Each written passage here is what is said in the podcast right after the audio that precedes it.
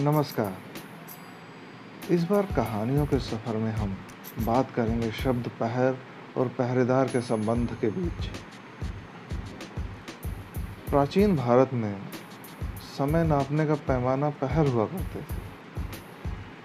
दिन रात के आठ पहर थे और हर पहर तीन घंटे का हुआ करता था। हर पहर के दौरान पहरेदार चौकसी करते रहते थे।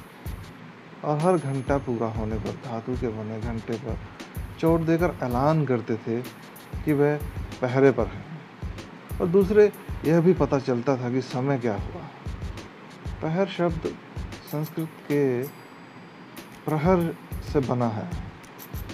अब तो पहरेदार के मायने केवल संतरी, रक्षक या चौकीदार रह गए हैं।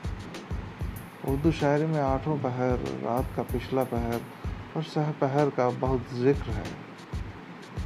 पहर ही से कोई शक्ल बनाती है ये शाम खुद जो रोती है, मुझे भी तो रुलाती है ये शाम सह फारसी में फारसी में तीन को कहते हैं और दिन के तीसरे पहर को ही सह पहर भी कहते हैं।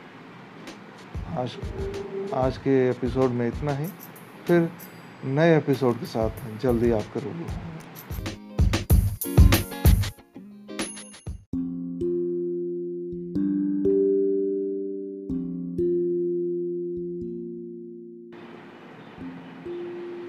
कौन हो तुम?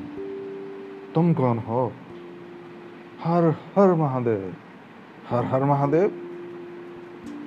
हर हर महादेव। सबूत क्या है?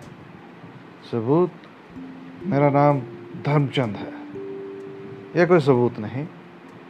चार वेदों में से कुछ भी, कोई भी बात मुझसे पूछ लो। हम वेदों को नहीं जानते। तुम सबूत दो। क्या?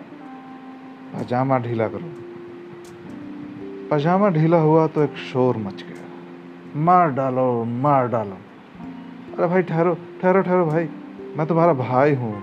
भगवान की कसम, तुम्हारा भाई हूँ। तो ये क्या सिलसिला है? जिस इलाके से आ रहा हूँ, वो हमारे दुश्मनों का था। इसलिए मजबूरन मुझे ऐसा करना पड़ा, सिर्फ़ अपनी जान बचाने के लिए। एक यही चीज़ गलत हो गई। बाकी सब कुछ ठीक है, बिल्कुल ठीक। उड़ा दो गलती को।